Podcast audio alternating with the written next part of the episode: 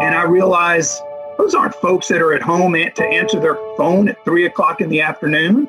I used to literally get their address. This is pre internet. I'd get their address. I'd write a note on a piece of paper. Uh, this is your doctor. I really would like to hear from you. And I'd go to their uh, house and I'd put a note under their door. People would respond. I had patients who were homebound, and I learned that um, the, the process of coming to see me, uh, which involved calling an ambulance, having them come to their house, get them all set up, load them on an ambulance, get them to the clinic, put them in a room, me see them, and then all the things that happen get undone. That was that was their whole day. And what I started doing was plan my visits to those homes at the end of my day. And I would drive by and I'd go and visit them. My name is Eduardo Sanchez. I serve as the Chief Medical Officer for Prevention at the American Heart Association. The American Heart Association's mission is to be a relentless force for a world of longer, healthier lives. In our pursuit of that mission, we're having some amazing conversations along the way. These are the voices of the relentless.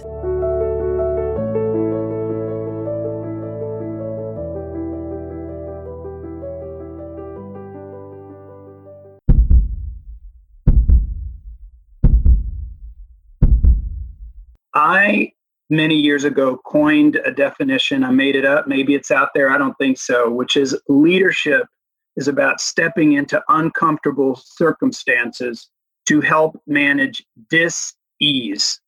And if if this isn't a time of uncertainty and a time of lots of people feeling unease, I can't think of a time that's more like that. And it is the role of AHA and the role of all of us inside of AHA.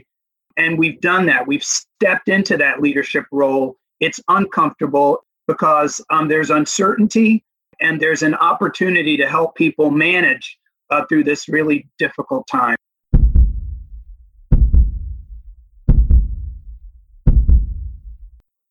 I'm an American with a very Dominican acculturation. That affects everything about me.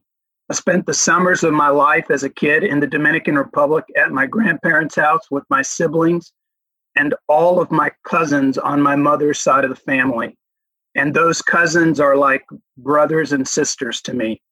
That has affected the way I think about all things that I have done and all things that I do. I went to school to study engineering. And why that finds me is that even now, I'm a person who thinks in terms of systems and how systems are interrelated.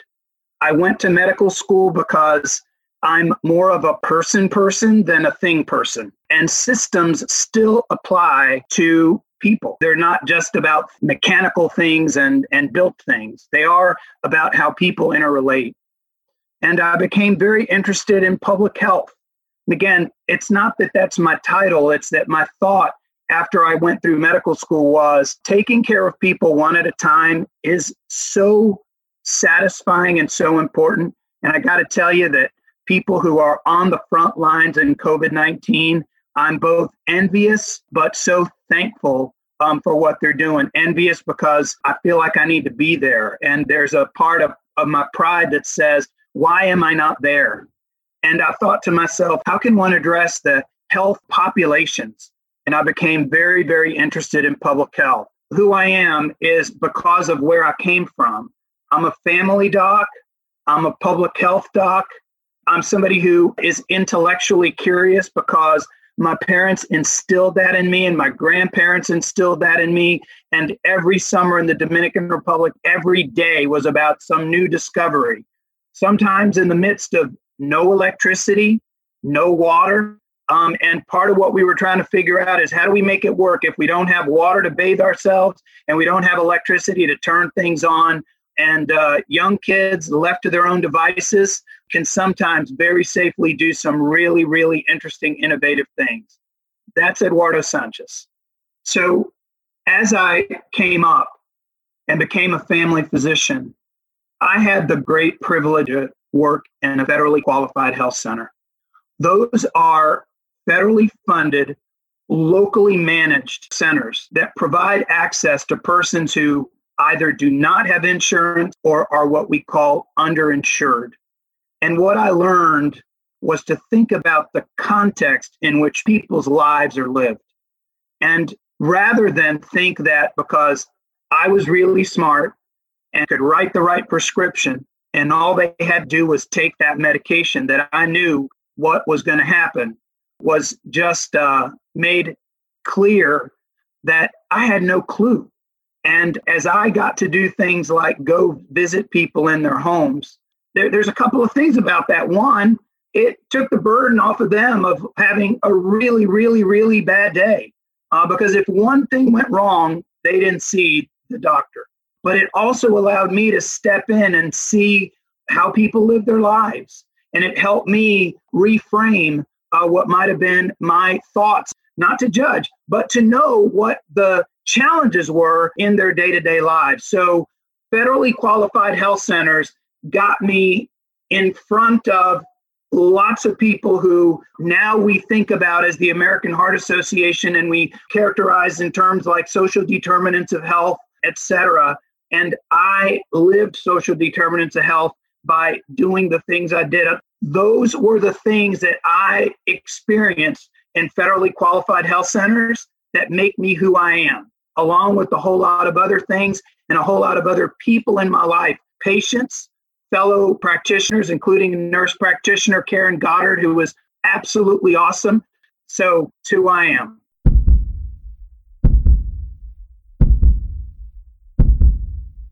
Through what we're living through right now, I am absolutely relentless about lending my past experience, my skill, my talent, my knowledge to do everything we can to help staff at AHA, the people we serve through AHA, the volunteers we work with at AHA, the members at AHA, and the general public at large get through this um, in a way that helps us all get through this from where we are to where we're going to be.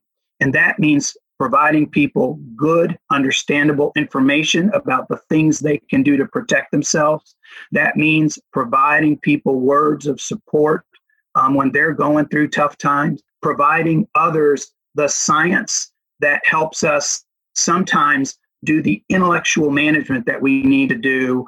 And the American Heart Association has stepped up because COVID 19 um, is, is an infectious disease, not a cardiovascular condition, not a, a cerebrovascular condition, but we are an organization that knows how to manage science, how to present science, how to provide health education. And we have stepped up to do all of those things for all of those audiences that I said earlier.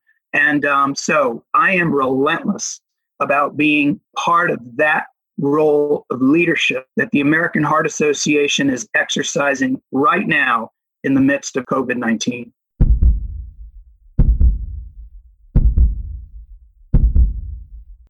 I, by training, am prepared for the unknown. I spent a good time of my early career working in emergency rooms where literally every time that I was on shift, I didn't know what was coming. And I needed to be able to respond in a way that met the needs of the person or the persons who came in the door and to use the talents of the team I had around to address whatever it was that came my way. And the most important thing, I think, was to play the leadership role of, even though in my head uh, what I was thinking it was, oh my God, my face said, I got this. That's part of it. I ran the state's health department in Texas from 2001 to 2006. And I got to do some really, really great stuff. One was I oversaw the SARS outbreak, what little piece of it happened in Texas. From the years 2001 to 2006, I served as Commissioner of Health for the state of Texas. What that means is that I ran the state's health department. I like to think I had 23 million patients at that time. During the 2004 flu vaccine shortage, which was a bit of a challenge. One third of the flu vaccine supply was not going to be available in the United States that flu season, and we had to do some scrambling, up to and including messages about washing your hands for 20 seconds. Sound familiar? And um, I also was the commissioner of health when Labor Day weekend 2005, half a million Louisianans came to visit Texas, not because they love Texas, but because a hurricane called Katrina was bearing down and was wreaking havoc, even post Katrina, with what happened with the levees breaking in New Orleans. All of that prepared me for what we're doing now. But even then, uh, there was an element of trying to be prepared for those kinds of unknowable, unpredictable kind of events.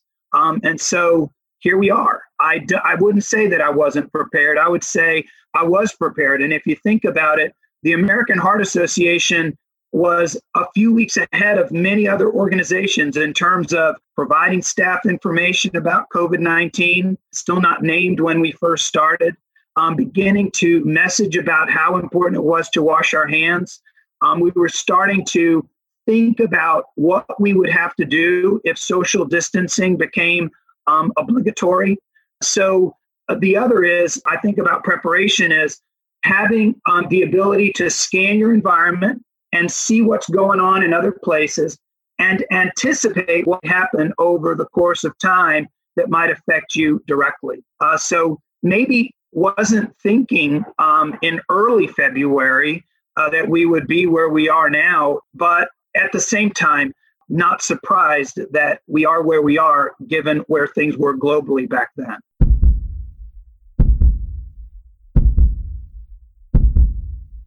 I think that with the magnitude of this situation, there's a couple of things I would have to say. One thing that I am working on every single day to to restrain is my sense of frustration. The one thing that I learned when I was commissioner of health is that these kinds of situations require a level of coordination and co-leadership across uh, not only local, state, and federal jurisdictions, but also across public private partnering.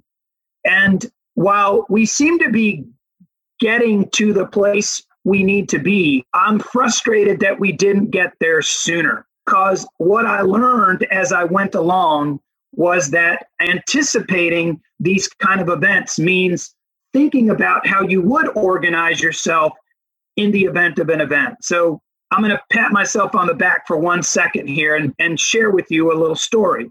When I became commissioner of health, and um, it was made clear to me that among my responsibilities was to respond to a public health emergency. I spent a little bit of time um, with others thinking about what that meant. And in that thought process, we determined that 90% or so of the assets that you would need do not belong in government hands definitely did not did not reside in government hands. They resided in other hands and particularly as it related to the health department i might have had 5% of the assets i needed. The rest was out there 95% and i thought you know what? This can't possibly be a situation where i want to have a public health emergency on my hands and not have talked to that 95% of the action beforehand and I created something called the Preparedness Coordinating Council. And it brought together folks from the private sector, the medical care sector, the ACLU. I anticipated that in the event of a public health response, we'd want the ACLU on our side to figure out the how as opposed to just do it. Things like quarantining or even a direct to self isolate. So, because of that, when Katrina happened, even though we had never thought a hurricane would be the thing that we would need to uh, respond to, the Preparedness Coordinating Council, over the time that we had invested in getting to know one another, and setting up at least some informal, because none of this was by way of memorandum of understanding or anything that formal. We came up with an informal way of getting things done that we did. So, example, I had a line of sight to every single hospital bed in Texas during the whole Katrina Rita period. I say Katrina Rita, you will recall, maybe not, there was a hurricane about two and a half weeks after Katrina that came in through the Gulf Coast and, and uh, kind of ravaged uh, the northeast part of Texas. So, what am I saying? I'm saying that there's a level of frustration as we go through this. That frustration, though, is, is subsumed by my sense of responsibility and obligation to be a leader who presents a positive face, who thinks about what do we need to do to get to get this done right, um, and um, because I work for the American Heart Association and because my training has always been about learning organizations, when we're on the other side of this, we want to be at the table to look back and say, what did we do right? And what could we have done better? And make sure that we put that in place. Because right now, I think it's very reasonable to believe there will be a list of things that we could have done better um, that might have averted not all of COVID 19, but the, the way COVID 19 has played out in the United States of America.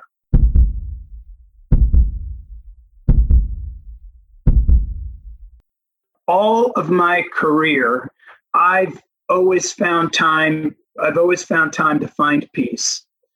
Uh, I was saying earlier that when I lived in Austin, Texas, I used to swim at a swimming hole called Barton Springs. Well, there were some days where what I did at lunch was go swim at Barton Springs to find peace. I am somebody who used to love to run more than I'm able to now, and my body doesn't let me do it as much. But running is a way that I find peace. I always try to find that time. I cannot be my best if I can't find some time for peace. I will say though that these days and nights are um, and weekends are all beginning to run together uh, because COVID nineteen is front and center all the time. I've stepped into this role willingly to be one of the leads in the American Heart Association related to COVID 19, but I find myself doing more than usual in public gatherings, virtual public gatherings, let me be clear, uh, more than usual and I get up in the morning and have to be caught up on where are we on COVID 19 compared to yesterday, just so that I can be current. While that may not seem like a lot, you know, it's on top of my normal duties and responsibilities and not complaining at all. It's in my DNA to step up and be a public servant. I'll, I'll tell you a story about the DNA. So I am a person who this hasn't happened in a while because I haven't come across it. But back in the day, I was the dad who we'd be driving along, and if there was an accident on the road, I stopped. I stopped my car. I got out. I made sure um, everyone was okay. If I needed to stick around, I stuck around. There's been times, uh, just so this audience hears it, you can't see me necessarily, but I'm a brown man. Um, and uh, there's been times where I'm in my car wearing casual clothes, and I've had uniformed officers question what I was doing. Um, and I've wondered to myself, you know, would this have happened if I looked different than I do? And um, I've made clear I'm a I'm a physician, just trying to provide some help. I carry my my medical license in my uh, wallet because people sometimes don't believe I'm a physician. I've had it happen in uh, going through customs in Miami some years ago. I said I'm a physician, and I got put in the long line, the line where people have boxes and and in red letters said claims he's a doctor. And when I got to the person who was in the long line, he actually apologized to me. Uh, so not too long ago here in Dallas, I um I was with one of my daughters and one of her friends. We came up on an accident. I stopped the car, and my daughter's friend looks at her and says, "What's going on?" And my daughter says, he's going to go be a doctor. That's what that's what makes me who I am. Um, uh, that's my instinct, and my instinct now is to do that for AHA during COVID nineteen. In my role, I won't rest until we are a on the other side of this. That we've done as an organization everything we can to help inform persons who have cardiovascular disease or cerebrovascular disease, that is stroke disease, about how important it is to be very, very careful about what's going on until we are part of the um, voice that says disparities in COVID outcomes is not okay. we're not surprised because we've seen disparities in cardiovascular disease and stroke outcomes, and those are not okay. And so, in the long run, I won't rest until when we're on the other side of this, we can look back and say, how can we as a society respond to something like this pandemic better than we did? And how can we take some of the insights that came from our response to this pandemic, including the disproportionate effect that um, COVID 19 has had on people of color and people who are working in low income jobs, et cetera, et cetera, and make sure that we put in place the things that are going to make a difference. So, one that comes to mind, we have this strategic national stockpile. Um, back when I was commissioner of health, I conducted one of the biggest strategic national stockpile exercises in, te- in, in the United States. We did it in Texas, biggest ever conducted in the United States. And you know that was what that was about was serving people as well as the healthcare system and the conversation that we've had during covid-19 is about face masks for health professionals and it is very very clear to me that our national stockpile needs to be about stockpiling what's necessary for the entire population to be able to withstand a pandemic on the level of what COVID 19 has been. And that means knowing that social distancing is a thing. This isn't the first time we do social distancing. We did it in 1918 during the flu pandemic. We've done it in other instances. Um, knowing that social distancing and the need for people to protect themselves from others if they if they need to be close by, we have to make sure that everybody, everybody, health professionals and others, have the things they need to protect themselves, or we're going to have another situation like we have now.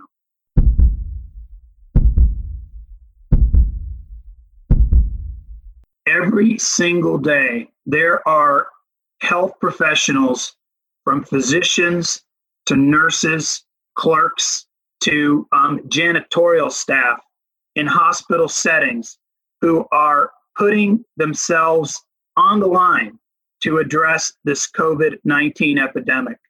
The doctors and nurses are treating the patients. The others are supporting those doctors and nurses.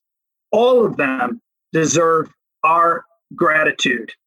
And if I have one more thing to say, it's that our public safety professionals also need a shout out, whether they work as ambulance services, EMTs, and paramedics, or firefighters, or our police officers. They are putting themselves on the line as well, and they deserve our gratitude. They didn't ask for this, and they are stepping up every single day.